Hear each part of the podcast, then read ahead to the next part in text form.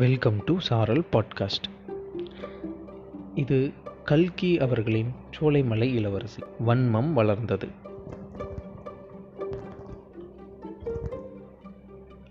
சோலைமலை சமஸ்தானத்துக்கு ஆங்கிலேயர்கள் வந்து சேர்ந்த சமயம் சோலைமலை மகாராஜாவுக்கும் அந்த சமஸ்தானத்தை அடுத்திருந்த மாரணேந்தல் மகாராஜாவுக்கும் கொஞ்சம் மனத்தாங்கல் ஏற்பட்டிருந்தது.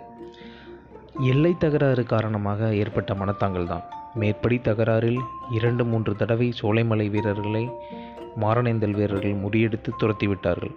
இதற்கு முக்கிய காரணம் மாரணேந்தல் மகாராஜாவின் மூத்த புதல்வனான யுவ மகாராஜா உலகநாத சுந்தரபாண்டியத்தேவனின் துடுக்கும் அகம்பாவமும் தான் என்று தெரிய வந்தது சோலைமலை மகாராஜா தம்முடைய ஏக புதல்வியான பரிமள மாணிக்கவல்லி தேவியை மாரணேந்தல் இளவரசனுக்கு கல்யாணம் செய்விக்கலாம். என்று ஒரு காலத்தில் எண்ணியிருந்ததுண்டு. மாரணேந்தல் வம்சம் அந்தஸ்திலும் பூர்வீகத்திலும் சோலைமலை வம்சத்துக்கு கொஞ்சம் தாழ்ந்ததாயிருந்த போதிலும் பக்கத்து சமஸ்தானமாயிருப்பதால் தம் உயிருக்குயிரான அருமை புதல்வியை அடிக்கடி பார்ப்பதற்கு வசதியாயிருக்கும் என்ற அந்தரங்க ஆசையினால் மேற்கண்ட யோசனையை அவர் மனத்தில் உதித்தது. ஆனால் அந்த எண்ணமெல்லாம் இப்போது அடியோடு மாறிவிட்டது. தன் அருமை மகள் வாழ்நாள் எல்லாம் கண்ணிகையாகவே இருக்க நேர்ந்து சோலைமலை சமஸ்தானம் சந்ததியின்றி அழிந்து போனாலும் சரி மாரணேந்தல் இளவரசனுக்கு அவளை மனம் செய்து கொடுப்பதில்லை என்று தீர்மானித்தார். தம்மை அவமதித்த மாரணேந்தல் மகாராஜாவையும் அவருடைய மகனையும் பழிக்கு பழி வாங்கி அந்த வம்சத்தையே பூண்டோடு அழித்து விட வேண்டும் என்ற வன்மம் அவர் மனத்தில் தோன்றி வைரம் பாய்ந்து நாளுக்கு நாள் வளர்ந்து கொண்டே வந்தது. மாரணேந்தல் சமஸ்தானத்தை பற்றி சோலைமலை மகாராஜாவின் மனோநிலையை தெரிந்து கொண்ட அவருடைய வெள்ளைக்கார சிநேகிதர்கள் கொஞ்சம் கொஞ்சமாக அந்த வன்மத்துக்கு தூபம் போட்டு வளர்த்தார்கள். மாரணேந்தலை பழிதிருக்க தங்களுடைய உதவியை அளிக்கவும் முன்வந்தார்கள் இதன் பேரில் சோலைமலை மகாராஜாவுக்கும் கும்பனியாருக்கும் சிநேக உடன்படிக்கை ஏற்பட்டது. ஒருவருடைய சிநேகிதர்களும் பகைவர்களும் மற்றவர்க்கும் சிநேகிதர்கள் பகைவர்கள் என்று யுத்தம் நேர்ந்தால் ஒருவருக்கொருவர் சகாயம் செய்து கொள்ள வேண்டும் என்றும் முக்கியமாக மாரணேந்தல் வம்சத்தின் கொட்டத்தை அடக்க சோலைமலை மகாராஜாவுக்கு கொம்பனியார் உதவி செய்வார்கள் என்றும் உடன்படிக்கையில் கண்டிருந்தது. அதற்கு பதிலாக சோலைமலை சமஸ்தானத்தில் கொம்பனியாருக்கு சிற்சில விசேஷ உரிமைகளும் சலுகைகளும் அளிக்கப்பட்டன. இந்த செய்திகளெல்லாம் மாரணேந்தல் யுவராஜ உலகநாதன் தேவனுக்கு தெரிய வந்தபோது அந்த இளங்காளையின் அகம்பாவமும் வாய் துடுக்கும் பன்மடங்கு அதிகமாகின.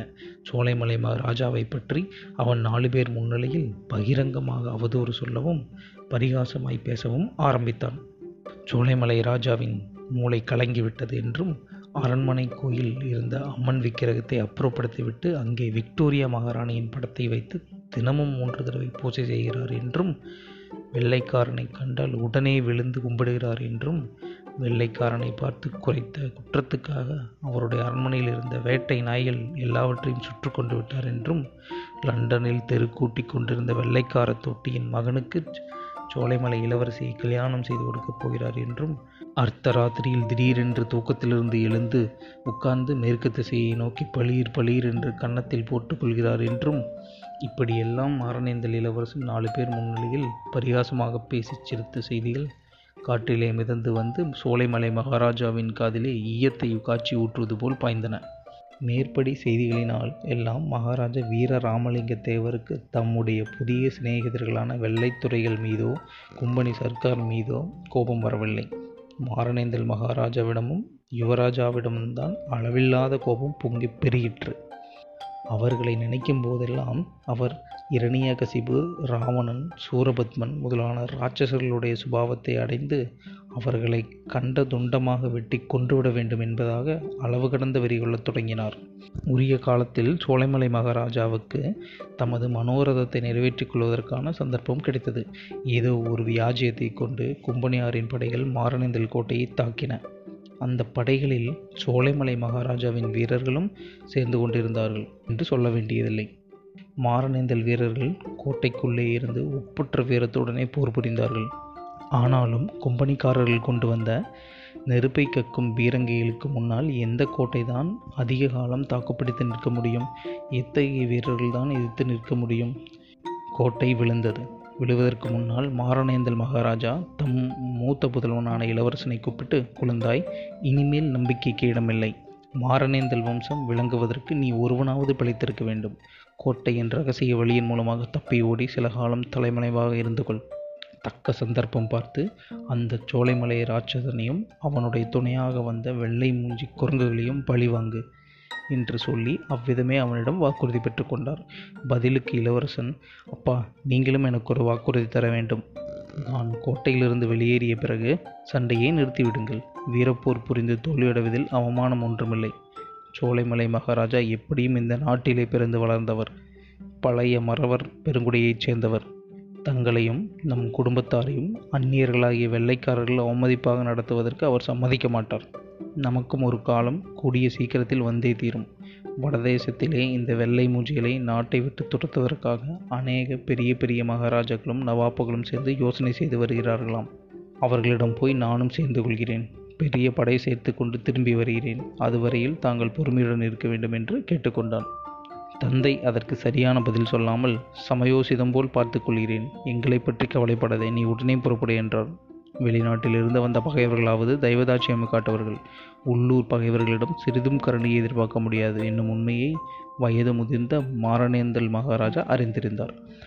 ஆனால் அந்த சமயம் அதை பற்றி தம் குமாரனிடம் வாக்குவாதம் செய்ய அவர் விரும்பவில்லை.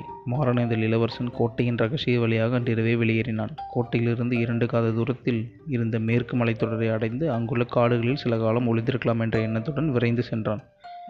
ஆனால் பொழுது புலரும் சமயத்தில் எதிர்ப்புறத்திலிருந்து மாரணேந்தல் முற்றுகையில் சேர்ந்து கொள்வதற்காக வந்த கும்பனி படை வீரர்கள் ஒருவன் சாலை ஓரமாக ஒளிந்து சென்ற இளவரசனை பார்த்து விட்டான் யுத்தகால தர்மப்படை யாரடா அங்கே போகிறான் என்று கேட்டான்.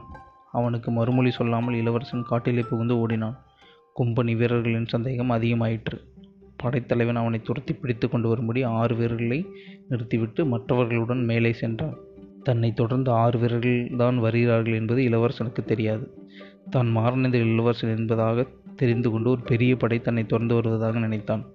அவர்களிடம் எப்படியும் அகப்படக்கூடாது என்று மனதை உறுதி செய்து கொண்டு அடர்ந்த காடுகளில் புகுந்து ஓடினான். கடைசியாக சோலைமலையின் அடிவாரத்தை அடைந்தான். சற்று தூரத்தில் சோலைமலை கோட்டை தென்பட்டது. சமீபத்தில் போவதற்கு அவனுக்கு இஷ்டமில்லாமல் இருந்தாலும் வேறு வழி ஒன்றும் காணவில்லை. அந்த கோட்டை மதிலின் ஓரமாக சென்று கோட்டையை கடந்து போனால்தான் அப்பால் மலை மேல் ஏறுவதற்கு சௌகரியமான சரிந்த பாறை இருந்தது.